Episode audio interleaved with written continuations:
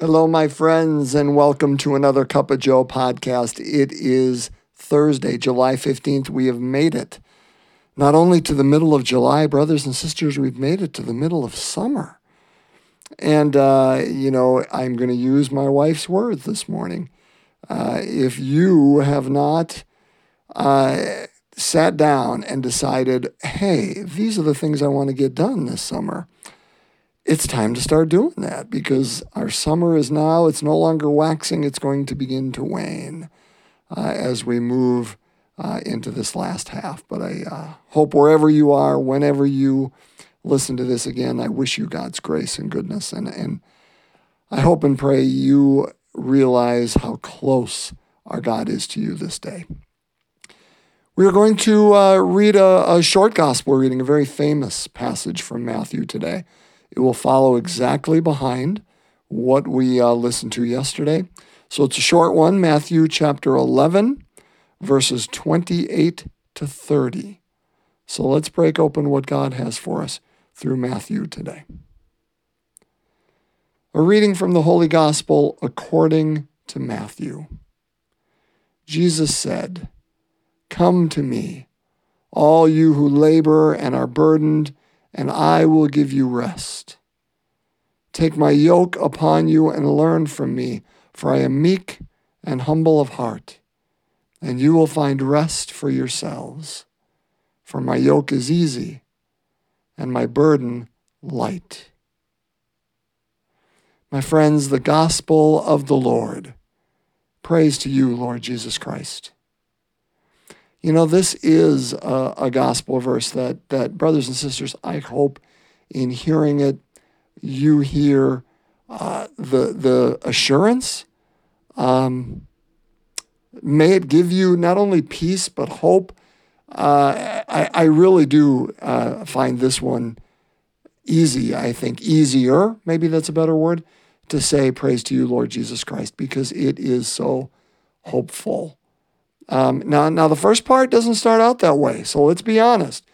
Jesus said, "Come to me, all you who are who labor and are burdened."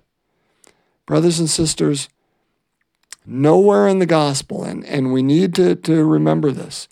Uh, this is we do not believe in a gospel that says if you follow all the right moral teachings and you do it correctly, you will be um, gifted with riches and an easy life, and you will not meet with illness or sickness. Uh, no, we don't believe in a prosperity gospel, brothers and sisters. I don't think that's the truth. I think the truth is we live in the midst of storms. And, uh, and I think our God in Jesus Christ is too much of a realist to promise anything different that even in loving God with all of our heart, soul, mind, and strength, even in putting Him as our foundation before all these other things that we've been talking about the last couple of days, doesn't mean um, we are promised or we are even, uh, that, that Jesus even suggests that uh, our lives will be easy. Come to me, all you who labor and are burdened. Uh, in, in the uh, colloquial words of the 70s, I beg your pardon. I never promised you a rose garden. okay, terrible quote. God love you. Um, but, uh, but he doesn't. He doesn't. Why? Because we look at what life looked like for him. Here's the one who did it all correctly, who fulfilled the letter and, and, and the, the, you know, he said, I did not come to abolish the law, but I came to fulfill it in its fullness sense. Uh, you know, and he did that. And what happened to him? He was despised and hated, right? And, and ultimately led off to be crucified. Remember, my friends, we are baptized and dipped into uh, those waters of baptism, and we, and we die to ourselves and we come up another Christ. Of course, um, what the things that, that took place, if we live as Christ lived and Christ lives in us, the more we say yes to that, the more we are going to meet with, with similar opposition. That isn't that what we talked about two days ago, right? I did not come for peace but a sword. Uh, because if we truly, if if we say yes to Christ living with us, or the more we do, the more that is going to bring hardship in your life. So here's, but here's the opposite side of the coin, what Jesus is saying. Come to me, all you who labor and are burdened, and I will give you rest. I know you live in a life that, that, that labors. I know you're going to meet opposition. I know you're going to be coming up against a sword and division. I know there are going to be burdens that, that, that meet you. There are going to be walls. There are going to be storms in your midst. But you know what? Come to me because I'm going to give you rest. Take my yoke upon you and learn from me. For I'm humble, meek, and humble of heart, and you will find rest for yourselves. For my yoke is easy and my burden is light. What's he talking about there? I am not a farmer. I am not a rancher. I am a minister. And uh, even that is only on my better days. Um, here's what I know a yoke, and, and remember, Jesus was a carpenter. So this is this is coming He's talking to an agrarian people. They're going to understand this. Uh, a yoke of oxen or two oxen together pulling a plow, right? To make sure they are pulling in the same direction, what an effective carpenter or farmer will do is they will measure the oxen to make sure that the yoke, which is is that which is put over their, their head and their shoulder and, and, and it rests upon their shoulders uh, to make sure that it fits them well, that it doesn't chafe them, it doesn't scrape them, it doesn't lead them with any undue burden. And the yoke for the one oxen on the left is going to fit differently than the yoke for the one oxen on the right because they are different different oxes, right? And they're going to have their own frame. And and the effective farmer, the effective carpenter doing this for the farmer is going to measure each one of them to make sure it fits them. And again, uh, fits them to their uh, to their their circumstance. That's what Jesus is saying here to you and I. Is he says, "Listen, I know you, and I know how you're measured. I know how big your shoulders are. I know what gifts you carry. I know what direction I'm inviting you to go, and I've made this yoke perfect. I've measured you and I've made this yoke perfectly to fit you. You know, we, uh, we say often, we hear anyway, even if we don't say, hey, God has a plan for your life. Um, and, and, you know, that's just not something I necessarily uh, say a lot for. I, I do, but I do think there's truth in it. I, I do think that, that we have to participate within that. God isn't going to do anything without our will, right? and and what our our task in life is every day, every moment perhaps, is to say, okay, Lord, not my will but yours. I want to I want to make a uh, I want your will to be the lens through which uh, I view the world. I want to say, yes, we have to participate. God will not bestow any plan on us, but we have to desire God's plan for us. We have to say yes. And the more we do that, the more that yoke fits us perfectly. The more we want to go in our own way, that yoke is going to chafe. Because we're trying to we're trying to go off in a different way and and that whole idea, remember, a yoke of oxen is two oxen, right? Plowing together, making sure we're going in the same direction. Well, who's the other ox that's next to us? Well, it's our God, right? It's Jesus Christ. And the more we can make sure our will is the same as his, we are plowing in the same direction and that yoke doesn't chafe. I mean, really, God does have a plan for us. And what that is, is, is it's unique to you, it's unique to me, because God measures us and knows us so well. And where your yoke of oxen with Christ is going to plow is different than where my yoke of oxen with Christ is going to plow. And it's different from somebody else's yoke and, and, and oxen and where they're going to plow because Christ knows us and measures us and knows our gifts and invites us all into our unique plans.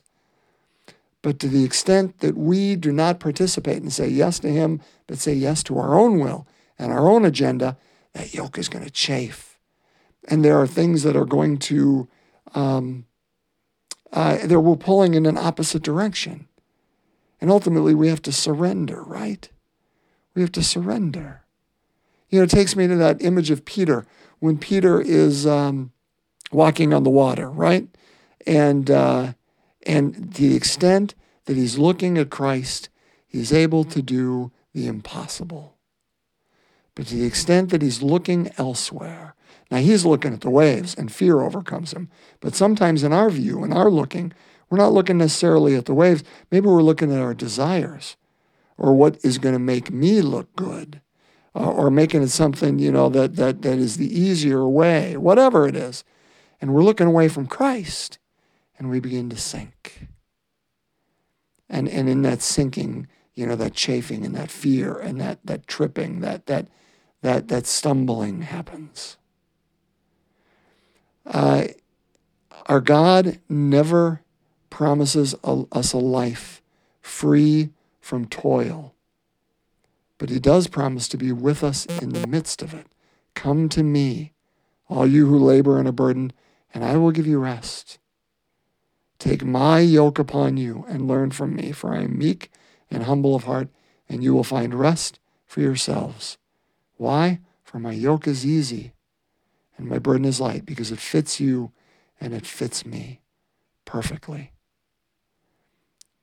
The question, and again, one that we have to mull on every day, um, is, is will I participate uh, in this? Will I continue to say yes to Christ so that we are in the mission? You know, today is a feast day as well. Yesterday was St. Kateri Tekakwitha. Uh, today is St. Bonaventure. Now, Bonaventure, you may say, you know, I don't know anything about Bonaventure, and, and certainly we, we know the name. Uh, I mean, how do you not know a name, Bonaventure? But, but we may not know about much about him. Let me tell you something.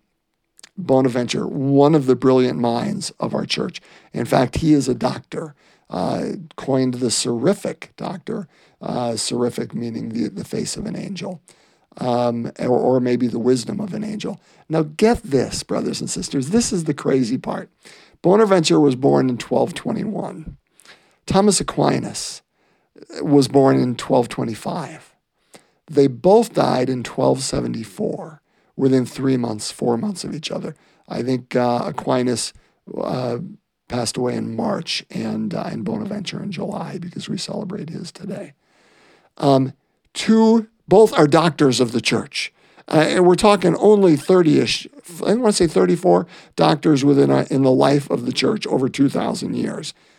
Both of them taught at the University of Paris. Both brilliant minds, both had to know each other, and both established theologies, ecclesiologies, structures of, of viewing God and grace and mercy and, and life within the church. And both are different. Both are different. I mean, amazing. It's amazing. Um, I, I just think, how was the Spirit working in the middle of the 13th century that both these brilliant minds were at work uh, and, and how incredible the Spirit had to be moving? So, Bonaventure, um, born uh, and, and influenced by Francis. In fact, Bonaventure is a Franciscan. Um, and uh, and uh, they both again uh, brilliant mind, brilliant mind. He became a Franciscan early in life. I want to say so. Francis was only alive about five years. Francis died when Bonaventure was four or five. Uh, there's tradition. There's a tale that says Bona, or Francis healed uh, and, and Bonaventure when he was a boy. I don't know if that's real or not. But there was something about the life of Francis and the Franciscan order that attracted Bonaventure. He joined it at an early age. And, uh, and they, they saw early how brilliant his mind was, sent him off for his studies, and he went and he was teaching at the University of Paris again on or around the time that Aquinas was teaching there. And, uh, but later he was called by the order back to be the, uh, the, the general of the order of the Franciscan order at a time that it was very uh, difficult because the, the Franciscan order was, was fracturing. Uh, Francis was an incredible person, but he had no desire to write down what his, uh, his legacy would be and what the Franciscans were to be. In fact, at the end of his life, and, and he was death, you let those Franciscan on and said, I've done what was meant to do. Christ was yours to do. I've done as mine, you know what is yours to do. That's not the way of, of keeping an order together. Because this person may say, well, here's what's mine to do. And the next person, the follower of Francis, may say, here's what's mine to do. And the other person may have a different idea. And they're all going in different ideas and they're all calling themselves Franciscan. You know? How do you order together when it's uh, it's center? Uh, and, and you know how you it? You call Bonaventure. That's how you. And Bonaventure uh, again, this was so. This was a number of years, and the, and the order is fracturing. Afterward, he comes in, and what he does, in a sense, I'm going to use a word here, and I'm not sure it's the best word. He codifies the life and teachings of Francis into what we now say is the Franciscan order, and and what we view as the as the Franciscans. Now, I'm going to use an example, not a perfect example, but I think it's a good one. A friend ex- asked me one time. This was years and years ago. Joe, are we uh, more Christian as a church, or are we more Pauline? Meaning followers of Christ or followers of Paul? And the answer, of course, is yes. we're both and, right? Because Jesus, of course, we're followers of Christ. He is our Savior, He's of who we are. Uh, but he had no desire to write down uh, his teachings and everything. He simply went about doing it. He taught with his life. Uh, but it was Bonaventure, or excuse me, it was Paul who helped kind of codify and set that in through his letters to those churches in Thessalonica and Ephesus and uh, and Rome and Galatia and uh, you know all those places, right? And so he helped us kind of codify what does it mean to live this Christian lifestyle. Think that same example, brothers and sisters, with Francis and Bonaventure. Francis had no desire to write down what that, that Franciscan lifestyle and legacy looked like. He simply went out and lived it and he preached with his life, as, as he said, you know, preach the gospel at all times if necessary, use words. Well, but it was fracturing because, you know, people were saying, well, which part do we go to? And Bonaventure helped codify around that. He was an incredibly, incredibly brilliant man. And, and he came up with a, a theology uh, through this Franciscan lens of the world. And, uh, and it was interesting because, again, that's exactly what Aquinas was doing at the same time in what we call this, these Middle Ages. That Aquinas was, was coming up with a theology of church and where we needed to go. And Bonaventure was doing the same thing through the eyes of Franciscan theology. Both are very different than each other. And ultimately, the church in the around the Council of Trent chose the, the scholastic view, view of the world and theology, which was um, more through Aquinas and ultimately through Augustine. Uh, but had they chose the Franciscan, they would have gone through Bonaventure and Duns Scotus, both of who are doctors in the church, by the way. And, and, and so it's not like the church just has, well, if Aquinas said it, that's what it is. If Augustine said it, that's the way it is. No, there are people that look at it and say, if Bonaventure said it, this is, this is also a way that, that we view the church. And it's different than how Aquinas did. And that creates that huge, that big umbrella of Catholicism that Francis talks about, meaning Pope Francis, uh, or, or the G.K. Chesterton talks about, or, or all these wonderful uh, solid ground Catholic teachers that say there are many different views of, of what it means to be Catholic. And, and Bonaventure and, and Aquinas are two of those pillars. And, uh, and ultimately, I mean, that's, that's the legacy of Bonaventure. Uh, after he was general of the Franciscan order and codified it and solidified it and reformed it, they invited him, uh, the, the Pope invited him to be a bishop, where he was only for a year or two. Uh, and then he died suddenly in 1274 uh, at the age of 53. Uh, again, brilliant, and not only brilliant, but a kind and gentle and warm man. And it comes through in his teachings. How wonderful, brothers and sisters, that we can celebrate Thomas Aquinas and his brilliance. And, and the same church celebrates Bonaventure and his brilliance and kindness. And the two uh, lived at the same time and saw the world similarly and differently. Isn't that great? Isn't that great?